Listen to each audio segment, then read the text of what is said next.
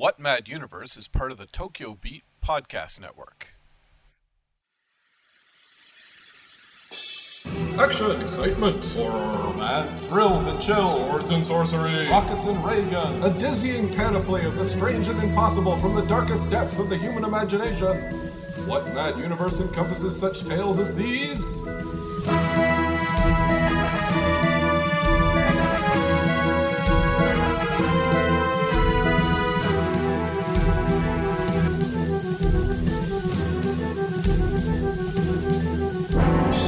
Join us as we bear witness to the sweeping sprawl of all the history that never was and all the futures that could yet be. It's adventure as you like it on What What Mad Universe.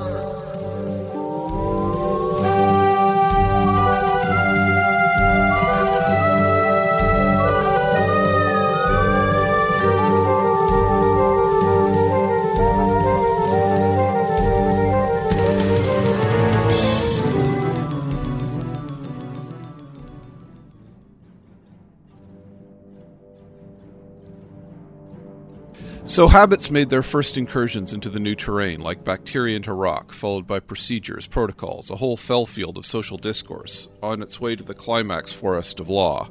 Nadia saw that people, some people, were indeed coming to her to resolve arguments, deferring to her judgment. She might not have been in control, but she was close to control as they had, the universal solvent, as Art called her, or General Nadia, as Maya said nastily over the wrist, which only made Nadia shudder, as Maya knew it would. Nadia preferred something she had heard Sax say over the wrist to his faithful gang of techs. All young Saxes in the making. Nadia the designated arbitrator. Talk to her about it. Thus, the power of names, arbitrator rather than general, in charge of negotiating what Art was calling the phase change. She had heard him use the term in the midst of a long interview on Mangalavid, with that deadpan expression of his that made it very hard to tell if he was joking or not. Oh, I don't think it's really a revolution we're seeing, no. It's a perfectly natural next step here. So it's more a kind of evolutionary or developmental thing, or what in physics they call a phase change. His subsequent comments indicated to Nadia that he did not, in fact, know what a phase change was, but she did, and she found the concept intriguing. Vaporization of Terran authority, condensation of local power, the thaw finally come. However you want to think about it, melting occurred when the thermal energy of particles was great enough to overcome the intercrystalline forces that held them in position. So if you considered the metanat order as the crystalline structure, but then it made a huge difference whether the forces holding it together were interionic or intermolecular. Sodium chloride, interionic, melted at 801 centigrade. Methane, intermolecular, at negative 183 degrees centigrade. What kind of forces then, and how high the temperature? At this point, the analogy itself melted. But names were powerful in the human mind, no doubt about it. Phase change, integrated pest management, selective disemployment. She preferred them all to the old deadly notion revolution, and she was glad they were all in circulation on Mangalavid and on the streets. Hi there. I'm Adam Prosser. With me, as always, is Philip Rice. Hello. Welcome to What Mad Universe, the podcast about pulp fiction and the history of science fiction.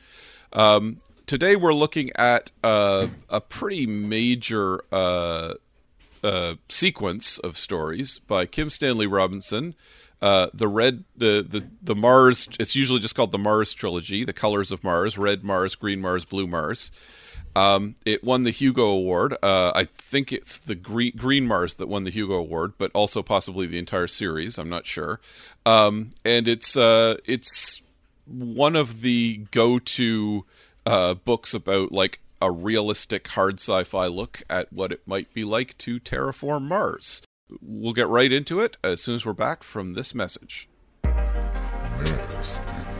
And we're back with another great episode of. Hold your horses, mister. This is a commercial for our show, Nasty Labs, uh, not the actual show. You mean to tell me this is a commercial for our bi weekly show from Game Studio Chuhai Labs where we talk about games, game dev, Japan, and whatever else comes up? Yep, and it stars me, Kinsey Burke.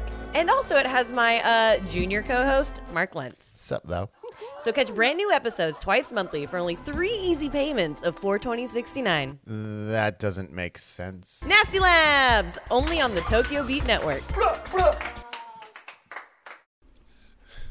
Okay, we're back. Um, so yeah, these uh, books were written in the '90s by Kim Stanley Robinson, who uh, I didn't find out that much about, uh, but he is uh, apparently an environmental activist, uh, which does come through in the books, and uh, it's it is as they say very hard sci-fi, um, and um, so. Uh, Phil, do you know anything? Philip, do you know anything about these uh, these books at all? Have you heard nope. anything about them? Yeah, no.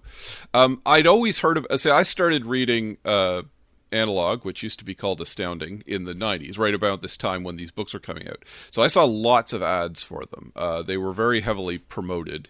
And again, uh, because uh, Analog leaned towards, it's the, you know, the former Astounding, it was very, uh, leaned very heavily towards hard sci fi. Um, um, so, you know, the hard sci fi nerds really liked this one. They were, they were, they were very uh, you know enthusiastic about this as and i mean i think that's a fairly uh, you know it's become a whole discussion nowadays and that's actually something i'd like to get into about how like oh it's not hard sci-fi it's not real sci-fi and blah blah blah blah blah. And that was that that's always been a huge thing in the sci-fi in sci-fi circles. Um i i want to say and i think i've i think we've talked about this a little bit with the hard sci-fi versus quote soft sci-fi thing. Um it, it is actually I think hard sci-fi really does have a place. I think it's really interesting. I think there's I think there's been a bit of a backlash to hard sci-fi because the people who talk about it like it's the only type of sci-fi get really obnoxious about it right um, but i think it really does have a place because it's a good it's actually a good way to explore character and and and actually politics and that so that's the great irony here is that you know we talk about how there's people who would be like oh don't get politics in my sci-fi but this story is very heavily about politics. Like it's about how the technical and and uh, world building aspects, literally world building in this case, um, affect the politics of the world, and it has a very um, like it, it does seem to slant heavily to the left uh, in terms of like, uh, but an optimistic view of the le- of of leftist uh, movement forward uh, for society that is brought about partly by science and technology, uh, which is you know that has a certain logic uh, given where you know history was in the 90s with the recent collapse of the Soviet Union and the end of the Cold War and generally a lot of optimism I would say. Um, and this has this reflects a lot of optimism even though there's turmoil and upheaval and stuff throughout it. Um, like you you, do, do, how do you feel about the the whole hard sci-fi soft sci-fi thing? You, you what are your um, thoughts on that? I mean uh, my my uh, preferences for soft sci-fi just because it's often more. Uh, um, I like the ridiculousness of just uh, basically treating it like fantasy, I suppose.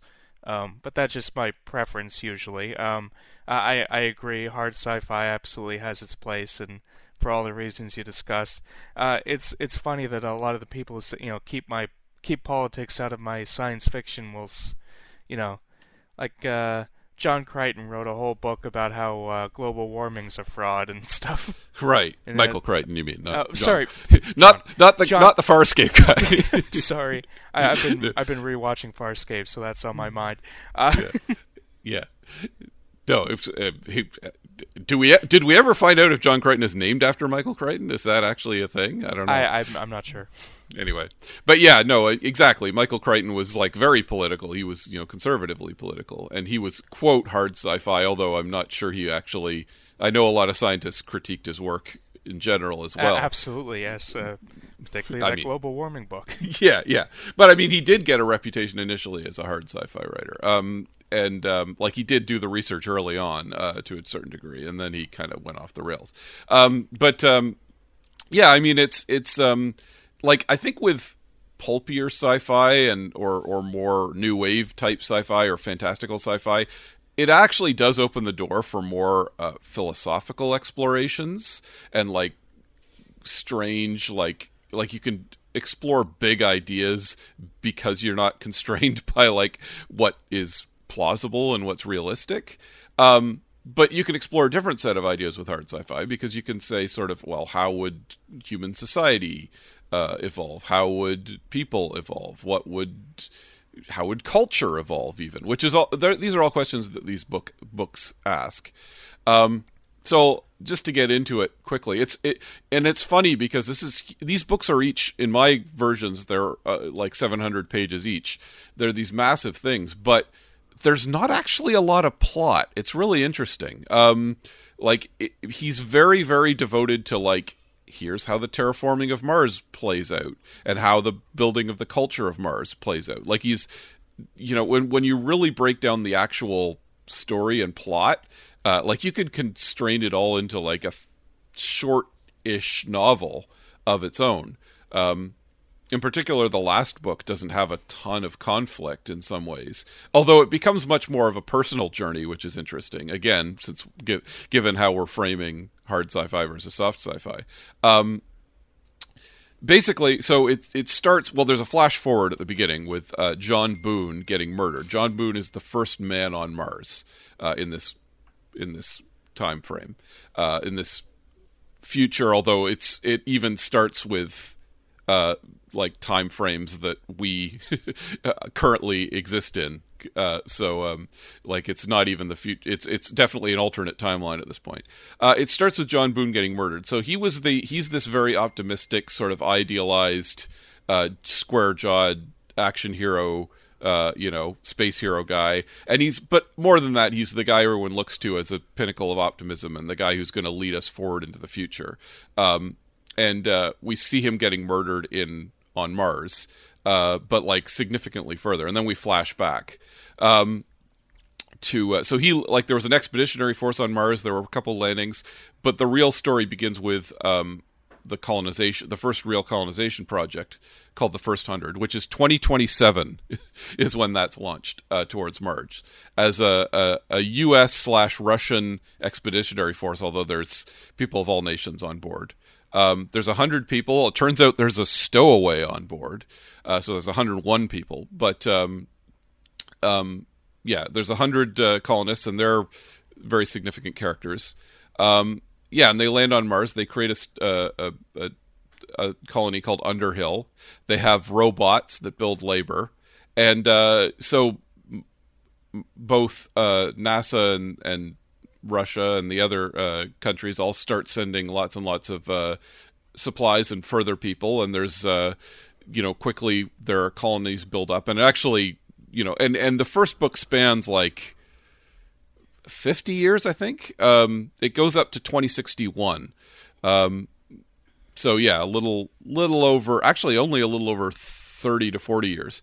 Um, and, uh, you know, and, and you see Mars really build up into this heavily settled uh, colony world. There's like um, one of the big things they do is they put tents over uh, ca- canyons and craters uh, in order to create a like an oxygen suitable environment.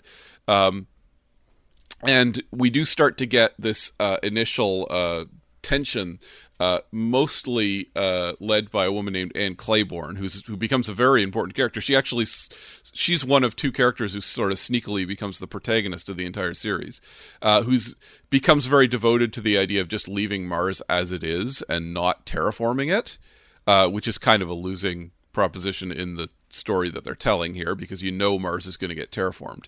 But she gets more and more strongly devoted to the idea of just leaving Mars as it is and not changing it. Meanwhile, there's a, a guy called Saxifrage Russell, um, who is a uh, uh, who's he's devoted to. He's the the most um, uh, terraform. He's he's the most scientifically uh, advanced terraformer. Uh, he wants to build. Um, um, uh, he wants to change Mars into a you know habitable planet obviously. And he's very devoted to this. And uh, they both make an argument they both have one big argument on the ship where where uh, Ann talks about how important it is not to just come in and with our human attitudes towards everything. And Sax has his he's called Sax uh, has his uh, argument that like well we're the eyes and ears of the universe. And for us to witness things and to change things like we it's it's our duty to go out and and uh, and, and spread human consciousness throughout the galaxy, which is an idea we now see advanced by some real jerkasses in our world right now. Um, but it's a you know it's somewhat of a of a, a laudable goal you know as framed in this storyline. Um, yeah, so the, and then there's John Boone, who isn't actually the leader, but he kind of falls into a leadership position. There's Frank Chalmers, who is the actual leader, uh, and he's just a constant cynic. He's constantly angry.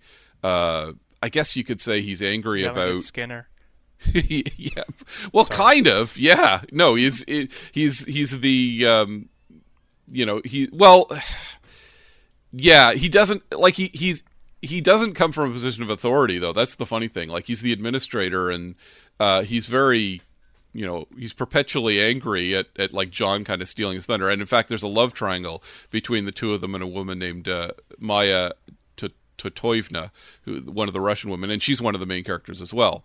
And she's like she literally sort of admits, yeah, I played them off each other. That's how you have to get ahead in the in the Russian and now post-Soviet um, space program or in the the the uh, you know political organization. You had to sort of use your abilities as a woman and and manipulate your way to the top basically.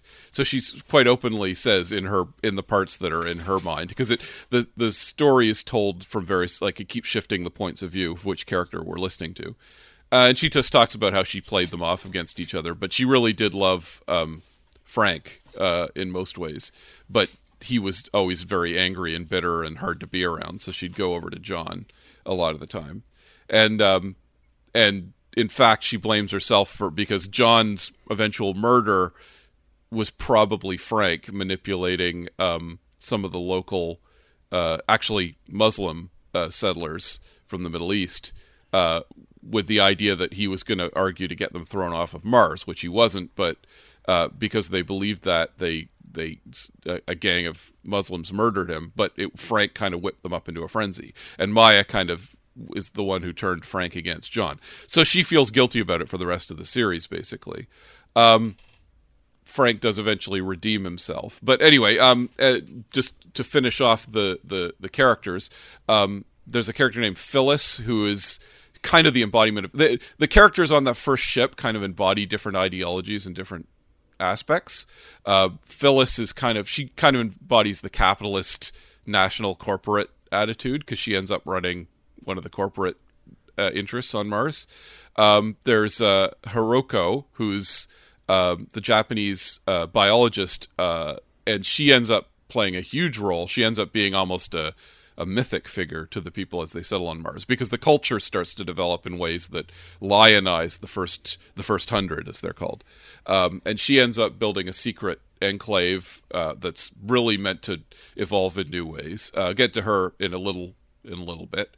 Uh, but she's you know she's the mother goddess of Mars. They end up calling her, and um, there's uh, one other guy who's as I said, there's a stowaway that Hiroko snuck on board named uh, Desmond, but everyone calls him Coyote, uh, Trinidadian, I believe, uh, guy, and he's sort of um, he's like an anarchist, and he's he's more than any of the others. They all kind of establish even on the trip over to Mars this idea of we're going to build a new society on Mars. It's not just going to be, we're, yeah, we're all scientists, but we're going to build a legitimately new society. It's going to be different. Oh, sorry, there's one other guy named Arkady Bogdanov, who's uh, Arkady Bogdanov, uh, who is, and he's like one of the big go to like yeah build a new society right from the start. He's like this never mind the science we're doing the science stuff but we're also going to create a new world and it's going to have a better society and we're going to do better than earth did. At, at a time when the other people on the ship are kind of like well we're just here to do science and build a colony.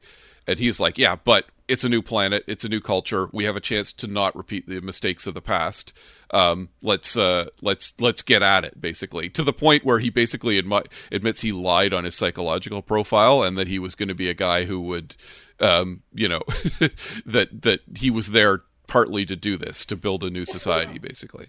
Oh and there's a woman named nadia one of the russians and she's becomes more important later. Um, like that's the main team that we meet uh, in the first hundred. Um, but yeah, it's got like they've they've got all these opinions and ideologies of this new world that they're going to be building, and that's and and it's funny because like for a long stretch, it's here's the science, here's what we're doing, here's how we're building it. Then it starts to become like okay, the different cities and I guess nations because it's a whole planet, even though it's a small planet. Uh, each develop their own societies and their own ideas and their own ideologies, and you start to see cultures start to firm up, especially in the second book. Um, in the meantime, the transnational corporations, transnats, which become metanats by the second book, which is to say, um, like giant, like world-running corporations uh, who have basically completely taken over the political system. Like, there's no nationalities anymore because, well, there are, but they it's all just a pose. What it really is is you know the country the companies uh, running everything. The un has a bit of power that gets chipped away and finally they they establish their own world court uh, and that that basically rubber stamps everything the metanationals want to do.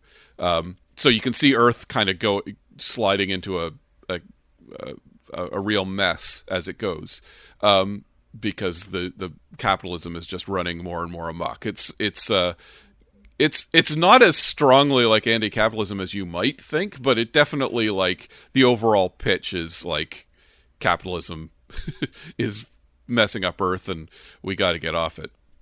Um, that's sort of the the outlay mostly most of the first book, um, and then it climaxes with 2061 when there are uh, they they try to form a constitution on Mars to like establish what com- companies can come uh, what countries can come and how much control the companies will have. They build a space elevator, um, and um, which helps them easily mine Mars. And people start to realize, like, oh, they're just going to exploit Mars the way they've exploited Earth, and it's going to be we're going to be totally under corporate control if we don't do something. So, like, a minor revolution breaks out. Uh, the space elevator is destroyed. It falls and like literally lands and wraps all the way around Mars. If you don't know what a space elevator is, it means literally like a cable going all the way up into orbit that they can use to transport goods easier than like building rockets basically. Yeah. Anyway, this th- this gets destroyed and it falls and it literally wraps around the entire planet. Uh, like the equator is girdled by this fallen space elevator. Um, and like yeah, the cities burst into riots. There's this huge transgression and um, a bunch of the dams that they've been building burst and and and uh, like they've been trying to melt the ice caps.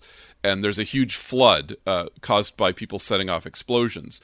And so the climax of the first book is them trying to like um, Frank and and uh, Frank and Ann and Maya and a few others trying to lead a sort of a, a, a group through the wilderness that's now suddenly flooding in the, through this maze of canyons and lead them to survival. And Frank actually dies. Um, he's uh, Frank actually dies. He's he's uh, he's killed heroically, saving them all, basically. So he kind of redeems himself in that way. Um, and they end up getting to the secret world under the South Pole that Hiroko has built, where she's started her own like weird colony with like growing stuff in bamboo, but it's hidden under the ice cap, so nobody can find them basically. And she started like she was she was getting herself pregnant even on the way in, um, and now she's like cloning people and and actually kind of without their consent took some of their genetic material and was cloning them and stuff. So a lot of people get angry at her about that. Um, but they she started her own little colony that's the first of like okay this is going to be a new society it's not just going to be Earth colonies on Mars, um, and that's where the second book starts, basically. But um, like, yeah. Anyway, sorry. I, so that's the first book. I've been talking a lot. Uh, do you have any thoughts, uh, Philip? Any questions on what what I've been talking about? Um, uh, what what uh, happened with the uh, anarchist character you were talking about? Okay, well, he's very ambiguous in the first movie, uh, in the first book. Uh, like he's he's he's a very sh- he's he's people keep seeing like oh, I saw a glimpse of someone. Is there someone else on board? Someone sees he sees someone talking to Hiroko. We never get Hiroko's point of view. I actually think this is a flaw in the series is that Hiroko and you know she's Asian. She gets very like exoticized for that reason and very othered as this weirdo. Um, and she smuggled Desmond on board, uh, Coyote as he becomes known. He's not a major character in the first book. He's just sort of a like he represents sort of a lingering possibility that's hanging over the whole series. Like it's like, oh, there's a guy out there and he's got weird ideas and he's and it, like they start to build up their own sort of mythos, especially in the second book, like because Mars becomes its own society and its own culture, and it's like, oh yeah, there was a stowaway on board, and some people are like that's ridiculous, it's just myth. Like for instance, they start talking about Mars being crafted by quote Big Man, who is like whenever there's like a, a like a, a canyon, it's like well Big Man made that because he sat down, you know, it's a, a Paul Bunyan kind of figure. Um, in fact, they they tell myths about how he fought Paul Bunyan because he was 10 times bigger than Paul Bunyan when he landed on Mars um, millions of years ago, and that he made all the landscape of Mars. Um, so Coyote kind of gets folded into the myth of that. But he's definitely real. And we start to meet him in the second book because uh, Hiroko uh, had a child with him, and that's Nirgal. Um, who's a main character for a big part of the second book and the third book, uh, and he's kind of he kind of represents the new life on Mars, the new the new world of Mars. He's like he's the new generation of Mar- Martians essentially. Um, they actually use uh, Hiroko's and thus Japanese phrases for like the different generations. Uh, I can't remember what's what. Like there's Yonsei, Issei, Sansei, and it's like if you're a first, second, or third generation Mars person. Uh, by the way, they also build. Um, they also create a new. They like the Martians are sort of. It's a very scientific culture, so they're sort of shooting ahead of Earth on a lot of things, and they develop a way to enhance everyone's uh, longevity uh, by fiddling with their genes. Uh, so the characters start to live a couple like they're they're by the end of the second book they're uh, the the first hundred characters are like well over a century old um, and there are still problems. They are starting to develop mental problems, like they're they're getting senescent a bit, uh, but otherwise they're and they look old, but they're like they're living over hundred years, so they're they're actually getting to witness um, their uh, timeline evolving. And uh, yeah, so Coyote's whole thing is that he's he becomes sort of the the the network of the underground that starts to develop on on Mars after the big uh, 2061 revolution, which is fail. It fails. Uh, but uh, and so the transnats and as they become metanats send uh, troops down, but they they mostly occupy certain parts of the of Mars. Uh, meanwhile, the southern pole, the southern polar regions become like home to the underworld, but nobody's really sure who's out there, whether they're involved. Uh, they start hunting the first hundred, rightly or wrongly. They believe, oh yeah, those are the the, the ringleaders of, of resistance, and we need to get them under control so that we can mine Mars properly and exploit its resources. Um, but they kind of melt into the background, and because things are running okay for the transnationals, the metanationals, um, things kind of slow down a bit. Uh, the under and uh, all these different ideologies and and and societies start to develop not not just societies but like movements. So um like Arkady is actually killed in 2061 but his you know his he he, he people he he has followers who become known as the Bogdanovists. And they're the sort of yeah we're going to build a new martian society. Uh and inspires a group called the Reds, like the Reds and the Greens, which is to say the Reds who want Mars not to be terraformed and the Greens who do. Um, it's although it's a little like it's being terraformed to a certain extent, even just by humans being there. Um, but I think it's sort of the idea that like she'd be okay with them just living in the cities, uh, whereas the the Greens are trying to actually they they start um, planting lichens, which leads to alpine meadows and genetically engineered uh, um, uh, vegetation. Uh, animals can't exist for a while because the CO2 levels are too high, but they start to slowly uh, increase the temperature. Um, you know, all the the floods I talked about freeze instantly, but like they're getting to the point where they're starting to melt under pressure. Meanwhile, people are you know starting to form weird societies in caves. There's one that's like Neo Minoan, uh, as in the island of Minos in in Greece. Um, where they want to form a matriarchal culture and they want to try to recreate what they believe the Minoan culture was. But then there's also just much more quote normal like American 21st century societies in the in the big cities. Um, and while we we hear all this, like Earth is starting to get kind of it's going to pot a bit because um, uh, the partly because of this uh, treatment that lets people live longer. Because of course, only the rich people get it, uh, and like a big chunk of the poor people on Earth are like, "We'd like to live forever too, please," and they don't get it because, you know, and their their argument is, well, the population will get out of control if we don't if we let people live forever with this treatment. But of course, again, as they predict, like all the the, the richest people are going to get it and the the poorest people aren't um, and that leads to a leadership crisis too where the old people uh, uh, stay in power forever and like the young the like if you're born a generation too late you ne- you're never going to be in power because these people are just living not forever like they are not technically immortal but like for a century these people are in power, right? And there's nothing Ah, that can dislodge crazy them. sci-fi Yeah, worlds um, with old people just hanging on to power. Yeah, would never happen. I mean, it's a crazy concept. Um, but yeah, exactly. Uh, I mean, so that's the like that's a good example of the kind of thing Robinson's thinking about here, right? Like he's he's thinking about how this would impact our societies in different ways. Um, um, yeah, sorry. Did you uh, again? I know I'm bab- I'm the one who read these, so uh, Yeah, I'm going no, on and on uh, about it. But um, Fair yeah. enough. I, I, I, yeah. Yeah, like um, yeah. Any any other uh, things I wasn't clear about or questions or Uh, anything? there? nope. Uh, so that's the second book. Yeah, this is the second book. Well, the second book, again, both of the first two books build up to a revolution, although the first book is a little more focused. Like, it's clear in the first book, even as it's happening, that this is kind of failed revolution and it's a bit disastrous. So it's more about just surviving the aftermath in the first one. Uh, the second one has a very cool uh, climax because, um, so one of the biggest cities on Mars is called Burroughs. Um, ha ha ha. And there's also a uh, there's also a Clarke station and uh, a lot of shout outs to former and there's a Bradbury city. Um, so there's lots of shout outs to for, people who've written about Mars. Um, and um, Is there a Weinbaum? Uh, there isn't actually. Uh, he's a bit too obscure, I guess, for most people. Um, and also, yeah, I mean, he realistically, wouldn't really be remembered in the future. I, Yeah. I, I don't Well- know. I, I really like his stories, but yeah. like like Robinson could have shouted out to it, but I think if you're talking about like the people who established Mars are deliberately shouting out to well-known Martian writers, he'd Yeah, be a yeah, bit I obscure mean. for the scientists. Yeah, exactly. Um, um, but um, there's um, but Oh, any yeah, things references to David Bowie? um, they he says life on Mars a lot, uh, Okay. basically. Um, but because in there's a Doctor Who episode where it's like the the near future and that's now the past, but there was a Martian base called Bowie Base One. Yeah, exactly.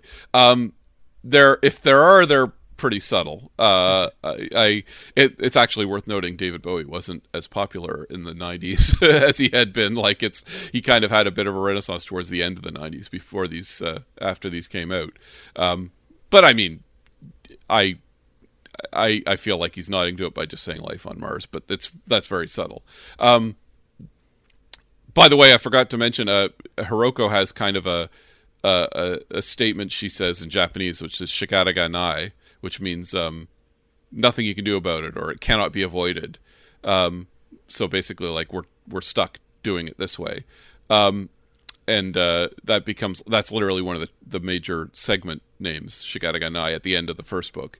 Um, but yeah, it's it's like it does start to talk more and more about social engineering. Anyway, so um, like as they get to the second book, oh yeah, so there is like the second book probably has the most plot, um, and it's interesting. Sax Russell becomes one of the major characters, um, and like I say, he's this very detached scientific guy, and he wants to terraform Mars. That's the extent at first of his political viewpoints. He just wants to change the world into a, a habitable world, um, which puts him in conflict with Ann a, a lot. Um, but they're sort of friendly rivalry for the most part, except it does start to go darker as the series goes on um, because they become the head of political movements. But um, Sax um, like um, ends up uh, with the underground in the polar ice cap. They give him, uh, and he's like, "Well, I want to continue the terraforming work." Um, and they're and he sees about what the metanats are doing, and he's kind of like, "There's this is they're doing it the wrong way. They want to do it a certain way." Uh, and he and he realizes it's partly to keep people under control, right? Like so basically what they want to do is boost the CO2 levels really high, which will increase the temperature, but it'll make the atmosphere unbreathable until they scrub the CO2, which is a big project. And they're talking literally about hundreds of years, which is funny to think of a corporation thinking in those terms. But that but the thing is of course it lets them stay keep everything uh, like everyone gets stuck into the cities uh, because they can't go out. You can't just like set up your own. I mean, you can, but it's a lot harder to set up your own uh, inhabited uh, inhabited uh, city or habitation um, because you're you're and you're even so you're still dependent on materials which are coming to Mars constantly, but like they control the flow of goods and services to Mars. So it's a method of control. And Sax doesn't really care so much about that, but he goes, "Oh, I want the world to be terraformed." Um, um, and they're not doing it the right way. So he gets a, a surgery. He gets a plastic surgery to, ha- to adopt a new person, a new uh, face. Uh, he goes out among the the cities, and um, he uh, starts working on like heavy, like secret terraforming stuff. He ends up meeting up with a guy named uh, uh, Art. Uh, I forget his last name, Art Rogers, I want to say, um, and he uh, becomes who is actually a representative of, of one of the Metanats, but supposedly one of the good Metanats. And this is where the the you know like it it's a little uh, boy, it didn't age well. Um, there's one Metanat run by uh, called Praxis. And the owner is actually like a tech visionary type of guy, and he's like, "Well, we've got to really help Mars become a new society, and blah blah." blah. And he's so he's a good guy. Um, in its to its credit, like a lot of the characters do not trust him, and maybe they're right not to. But he d- he never like betrays them openly or anything. But it's sort of he has one vision of he's still kind of seeing a vision of capitalism, but one that'll set people free and it'll be democratic and it'll be positive and so forth. Um, Uh, and he his doesn't uh, buy up the social media network and turn it all Nazi.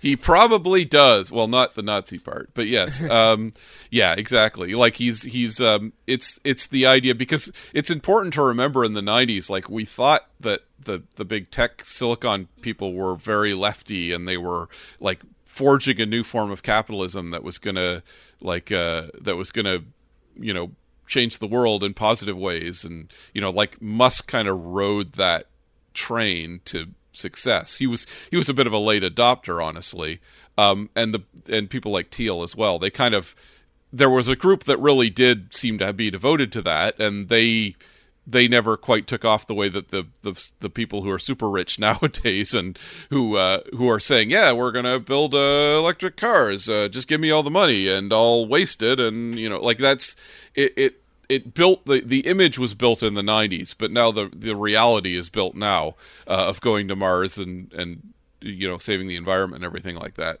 Um and so there's a tension there. Now again like to robinson's credit he doesn't say this guy oh this guy saves everything. Like he's just a useful tool for them to a certain degree but he's not actually malign. Um so you know you can say it's a bit naive on his part or you can say like you know they do manipulate him to such a degree that like they get they force him into a corner uh, by taking over the the planet to a certain extent. But like it, we're never he, we don't get to know this guy very well anyway, so it's a little hard to say. Um, like, but generally he's a positive influence. Um, and he starts helping Sax, you know, terraform the planet the way he wants to. Um, so one of the big plot points in this is that Sax actually gets caught uh, by Phyllis uh, because we learned Phyllis is again, like I say, she's handling the metanat uh, concerns on Mars. Um, he gets caught and he uh, gets taken away, and they say, "What's happening to him?" It's like, "Oh, he's being tortured." And like, "No, well, they wouldn't do that. They're they're this, and they've got to maintain their and." People like Nirgal are like, no, he's he's being tortured. Definitely tortured.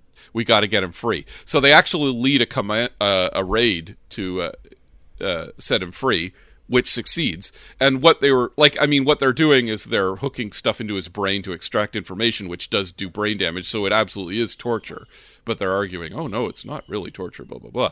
Um, anyway, they bust him out, and Sax uh, has to go some uh, radical uh, surgery and therapy to to re actually literally regrow parts of his brain and like he he develops kind of aphasia like he can't talk for a while uh, so he has to he, you know they have to use their medical science to sort of regenerate his brain a bit. And it's you know it's a very heavy duty metaphor for the fact that you know he's now shifted to become a more political guy um, because of what he went through basically. Um, all he all he wanted to do was terraform mars and suddenly he's like you know he's been the vic the pure victim of imperialist violence basically. Um, so what happens is that like they start they all start discussing and planning for an actual uh, independence movement which some people say want it to be really violent. Some people are like well we want to avoid violence and blah blah blah.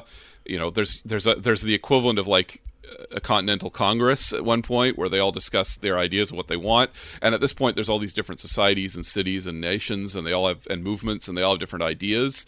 But they say oh yeah we all have to sort of agree on a bill of rights but otherwise live the way you want to live um, which becomes a recurring theme um, desmond is very like he's very cynical about the possibilities you know he believes there shouldn't be even a you know even this kind of ramshackle government. He thinks everyone should do what they want to do, but at the same time, you know, he knows they have to fight the Metanats.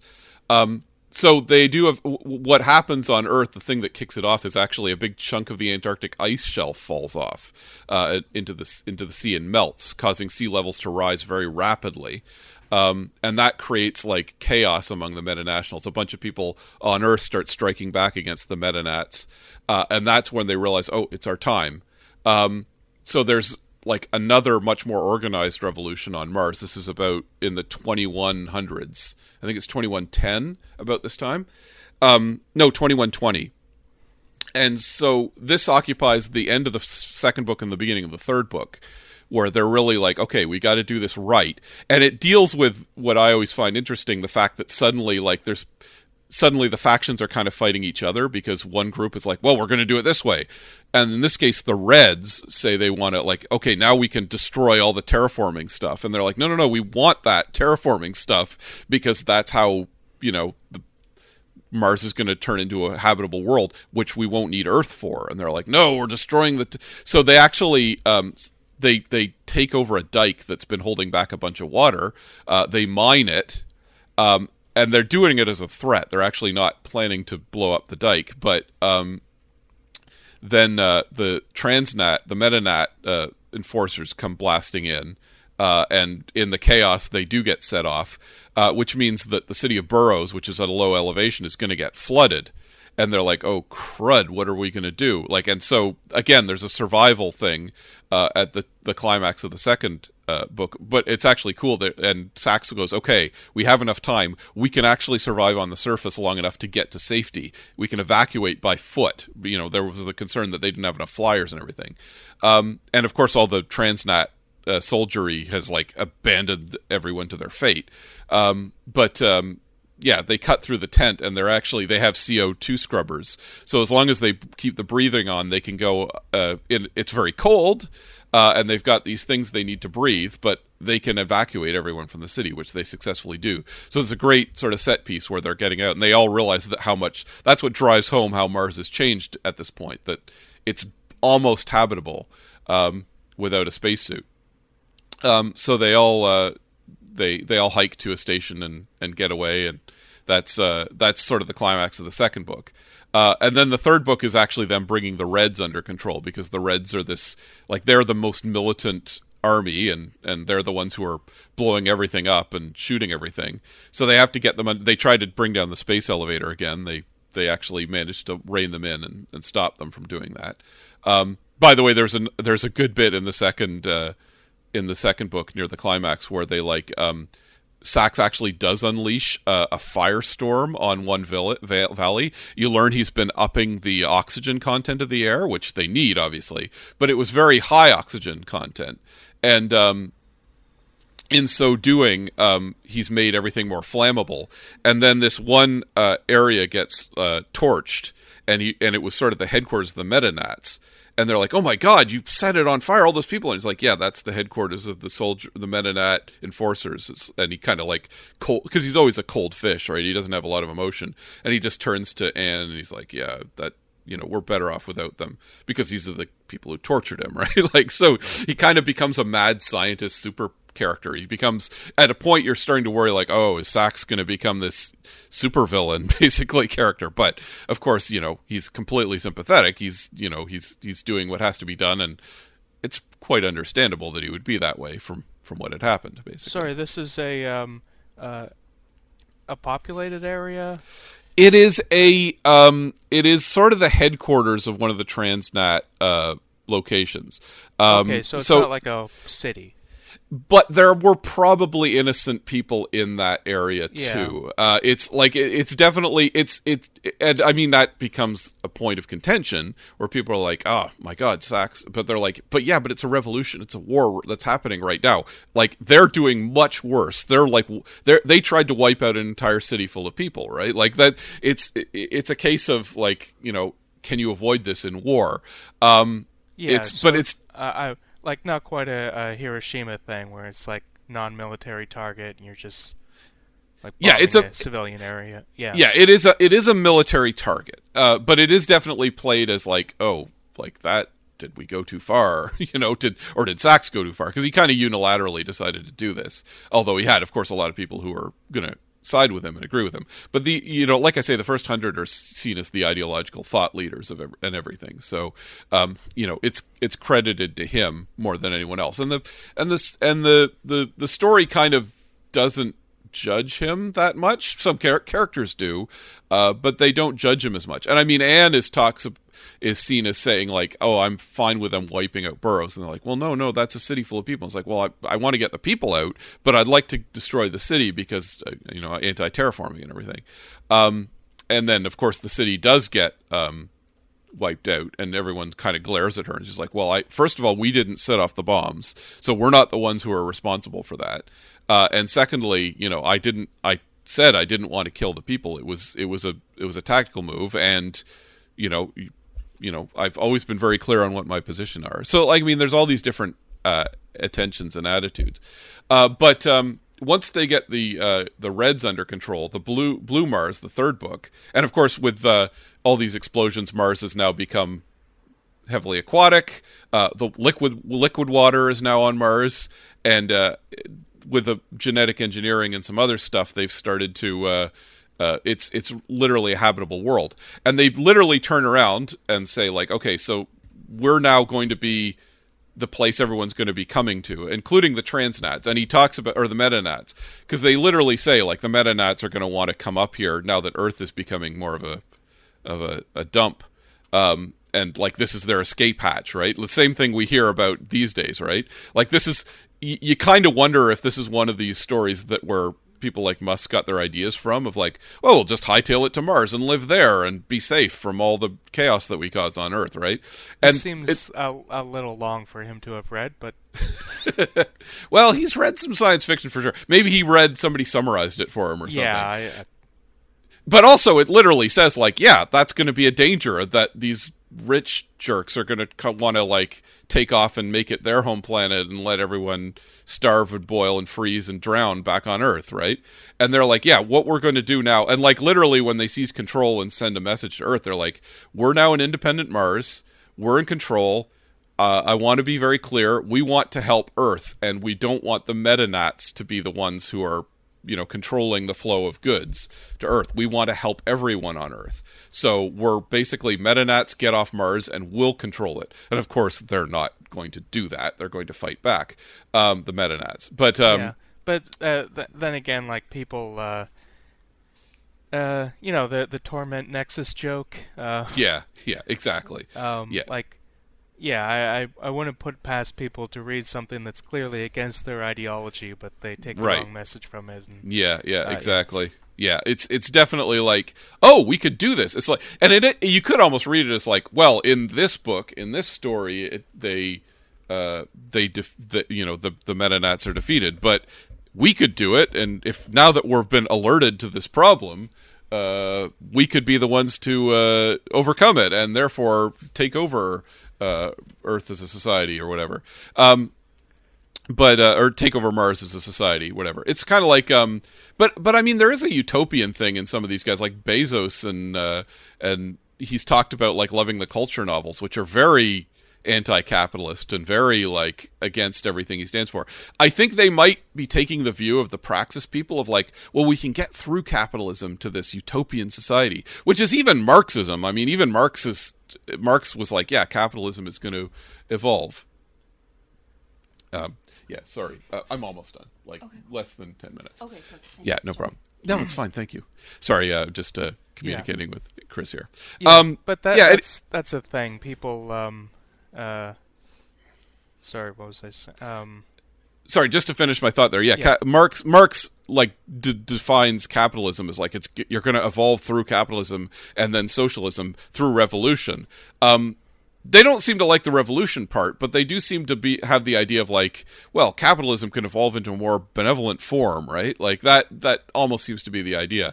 And that's in some ways that's what happens here because Praxis the good metanat sort of evolves into a uh, something that becomes it's described as a mix of capitalism and socialism, but it's more just like market socialism, I guess. Um, but they they're very the Mars Martians very loudly announce they're going to have free health care. They're going to start exporting all the goods that are needed back to Earth to save everyone, and they will take in people. And in fact, the big crisis of the set, the third book is. Um, immigration crisis because everyone wants to get to Mars at this point, and they can only take so many people. So they have quotas on immigration, um, but that is what leads to tension and and frustration. And actually, it's the Reds. Um, once they're defeated, their a concession is that they create an environmental court uh, that the Reds can uh, take a lot of uh, sitting seats on, um, and they they're not fans of immigration either. Um, but uh, it it ends up they do work it all out peacefully, and and so like in in, in Blue Mars, there's oddly not a lot of uh, political conflict other than you know in boardrooms and courtrooms rather than uh, violent revolution. The Metanats are kind of their backs are broken by what happens in with the polar ice cap and uh, and Mars um, sort of takes over and becomes the dominant force in the solar system, and then eventually goes off into outer space and starts building like they you see them building a, a inter interplanetary uh, inter intersolar uh, uh, colonization ships and um, and and they start to mine the asteroids and everything. So like Mars sort of takes over. Uh, if you've ever seen the exp- or seen or read the Expanse series, um, uh, I feel like this that that was this very heavily influenced that because in that story Mars is sort of it's it's it's a bit of an alt timeline because it talks about how Mars uh, is actually Mar- Mars is developing in a strong way, but then it's uh, it's reined back in by uh, the uh, discovery by the events of the, the story, but it's almost like Mars was on the same track in that series as well. Uh, it's known as the the hyper scientific place where the the best technology comes from, and they were starting to become a real like a political threat to Earth, basically. But then they the discoveries that happen in the Expanse series kind of interrupt that progress. But this is kind of what happens if you don't have alien in- involvement, basically. Um, but yeah, so it's uh, a really interesting series. Do you have? Did, sorry, do you have any other questions? yeah, uh, I'm just curious because, as you said, there there doesn't seem to be a lot of plot con- considering how many pages these are.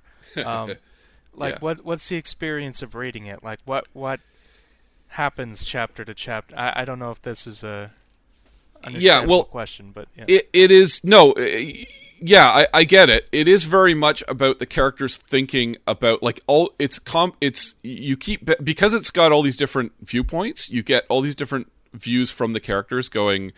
Well, I think Mars is going to be this way, and I've got to build towards this. And there's a combination of the science, uh, especially in the first book, uh, but also the uh, like when it's Sax's point of view, he's very heavy on the science and oh, this is how Mars is evolving and so on. So there's long, long stretches where he's just talking about the process. He's just describing the processes of what's happening on Mars. But also, like especially with the Coyote, when when it's Nirgal or Coyote, you don't get any point of view of Coyote, but Nirgal kind of becomes the de facto because he ends up traveling around with Coyote, and he's viewing all the different societies and cultures and like, oh yeah, we want to do this and we want to we want to create a like I say neo Minoan society. We want to create a um, you know, uh, there's he, the, the um, um, Arab, Arabic and Muslim cultures uh, come to Mars, and like there's Sufis uh, who who are pursuing like religious ecstasy on Mars. Um, there's like yeah, there's Bedouins who basically transport their culture to Mars, and he travels with them, and he discusses what they're what it's like. Um, you know, and how their culture is adapted to Mars and their vision of what Mars should be. There's a lot of talk oh, about sorry. what Mars should be, basically. Sorry, go ahead. Sorry, I thought you were sorry. Um, I was just uh, uh, reminds me of uh, uh, an aspect of the Hyperion books that we didn't go into. That um, one of the characters is of uh, Palestinian descent, um, and uh, he comes from Mars, which is heavily um, like um, Arabic in in in its mm-hmm. makeup. Um, said I believe that book said like a a lot a lot of uh, Arabic people and Middle Eastern, North African people mm-hmm. um, settled on desert worlds. Yeah. Uh, so yeah, there, there's a lot. People like to turn Mars into yeah, like the Middle East. And even in League of Extraordinary Gentlemen, they make Mars. They parallel it with the Lawrence of Arabia and everything like that. Yeah. Um, yeah, it's it's always been sort of a well, it's a desert planet, except it's not really. I mean, it is, but it's only in the sense that it's lifeless. Anyway, but like uh, Yeah. yeah. and and uh, Robinson clearly hung out with some uh, like Muslims to talk about their culture and stuff yeah. like that. He's, well, he's- I mean, even in like uh, the Burroughs stuff, which is not necessarily Middle Eastern coded, but it still has like minarets and stuff in the cities. And Yeah, it's it was the go-to of like an exotic culture that was be from space, positive, and you know there'd be the yellow peril stuff would be the negative version. But like it's the kind of they'd often say it's an exotic culture. But in this case, it's very explicitly like, well, what would Muslims bring to colonizing Mars, basically? Um, so it's it's yeah, uh, it's it's very much a sort of travelogue, as it were, uh, with some with the where the plot er, er, inter- interrupts. And like I say, it's a political travelogue because there's lots of all these different characters represent different points of view and political ideologies, and here's where things would like to to go. I mean, the series essentially ends with uh, Ann and Sax reconciling and becoming lovers, um, and understanding, you know, like they're they're because they they get a new drug that uh, inc- helps the memories of these old these people who are getting old, you know. Not physically but mentally they were starting to get old and they have to do something about that so they they find a way to stimulate people's memories and they remember all the times that they were basically lovers and they'd almost forgotten about it. And they were, that's why they were fighting this whole time. Um, so it's it's but it's like it's it's very much a long argument discuss it's west wing kind of stuff right? Like it's arguments about what's the best policy and how are we gonna how are we gonna make things work? And um and eventually and when it, it he's very much clear on like when things do come to a head you lose control. Your your plans do not matter at all once things go go out of get out of control. But you know the better plan you have the more likely you are to actually forge something good. If it's just chaos and and as he keeps calling it anarchy even though anarchy is something different you know um it's going to be it's it, it's going to fail. It's not going to work. It's just going to be chaos and death and and eventually the oppressive forces are just going to come back and crush you. But if you if you get a plan and you work together it, it can work. It's it's very it's very optimistic in that regard. It's very uh very positive and uh in some ways relevant to what we're seeing these days you know? But uh, so, um,